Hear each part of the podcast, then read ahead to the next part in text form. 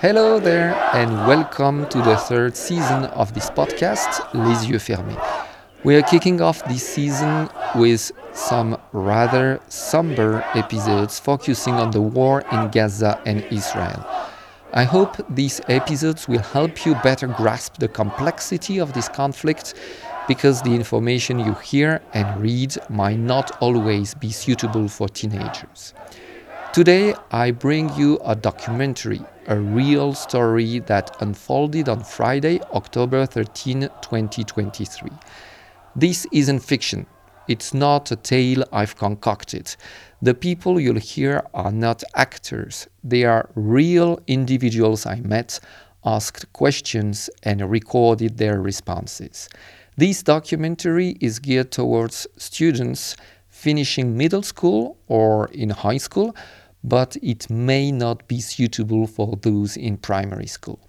I conducted this report in the streets of downtown Amman, the capital of Jordan. Jordan is a Middle Eastern country bordering Iraq, Saudi Arabia, Syria, Israel, and the Palestinian territories. For the past month, since October 7, 2023, a war has been raging between the Palestinian Hamas in Gaza, a tiny territory east of the Mediterranean, and Israel. You've probably heard about it Thousands of civilians have lost their lives on both sides in recent weeks. Many Jordanians are of Palestinian descent and they regularly take to the streets to advocate for Palestinian rights and express their anger over this war. As you'll hear, they are deeply concerned about the plight of Palestinian victims in Gaza. However, due to the ancient, profound, and severe nature of this conflict, they struggle to acknowledge the suffering of the opposing side, the suffering of Israeli victims.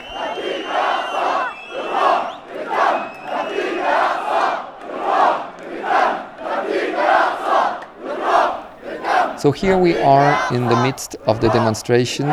You can hear people chanting slogans in support of Palestine, waving Palestinian flags and scarves. The Palestinian scarf, the keffiyeh, is black and white, while the Jordanian scarf is white and red. Thousands are marching through downtown Amman with hundreds of police officers surrounding the demonstration to prevent it from spreading beyond the city center. In the crowd, I met Rawan, a young protester. Well, many civilians have been being killed, sorry, at Gaza and Palestine for the past 75 years. The monstrosities of the Israeli army have not only started now, what's happening in Gaza is a reaction to 16 years of uh, blockade. People are imprisoned in a small area, and that's not okay. People react. They have a right to defend themselves, their freedom, their territory, their land. Palestine, all of it is ours. It's not theirs. They are an occupying force, and when you are an occupying force, there's no such thing as self defense because you're always attacking.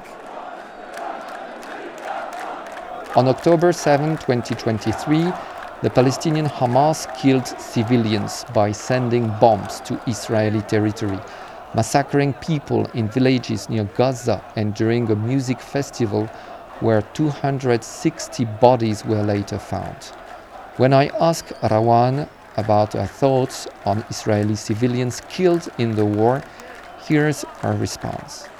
And there's no evidence of uh, Palestinians killing any children in this attack or even before. There's no evidence, no videos, no photos, nothing.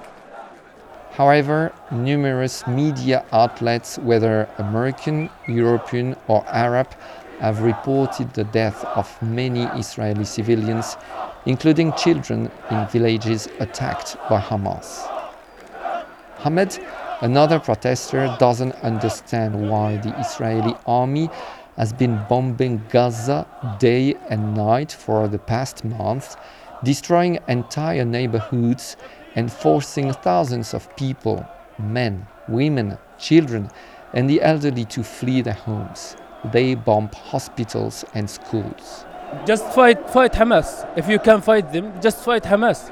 Why are you bombing the civilian in, in Gaza? Yes, the, this, this is the issue. If you have a problem with Hamas, what is the what is the, the reason why you bombing the people on uh, on, on civilian uh, homes on Gaza? This is not okay. Like Rawan, Hamed doesn't acknowledge the Israeli civilians suffer in this war. There is no civilians killed in, uh, in Israel.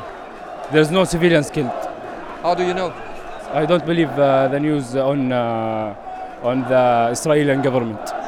But you don't believe the news from uh, AP, AFP, those agencies that No. are not Israeli agencies? No, I don't believe them. I just believe what I see. Only the soldier of Israeli government who was killed. We are Muslims, and our Prophet told us, "Do not kill a kid or do not kill a woman."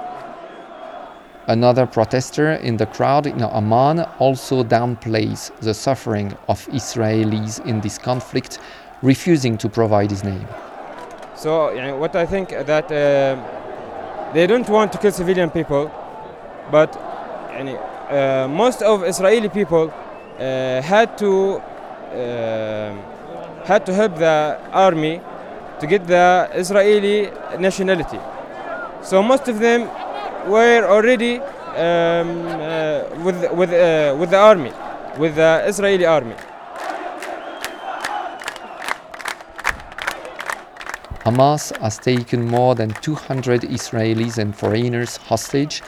These hostages are held in Gaza, and often their families have no information about them, not knowing if they are alive, injured, or dead.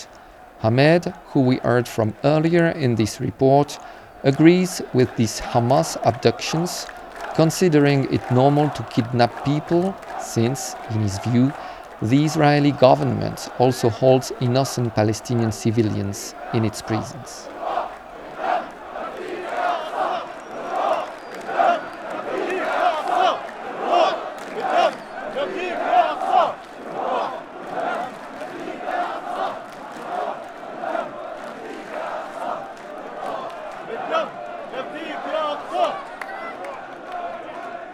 Thank you for tuning into this documentary.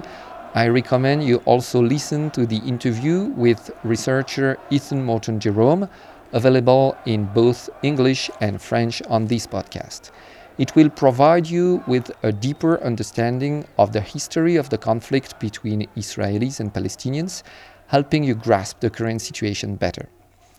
If there's anything you didn't quite comprehend in this documentary or the interview, feel free to ask me a question. As usual, record a voice message on WhatsApp. My number is on the podcast page. I'll do my best to address your question, and if I'm not able to, I conduct research to shed a bit more light on this complex subject. Thank you, and don't forget, close your eyes from time to time and open your ears wide.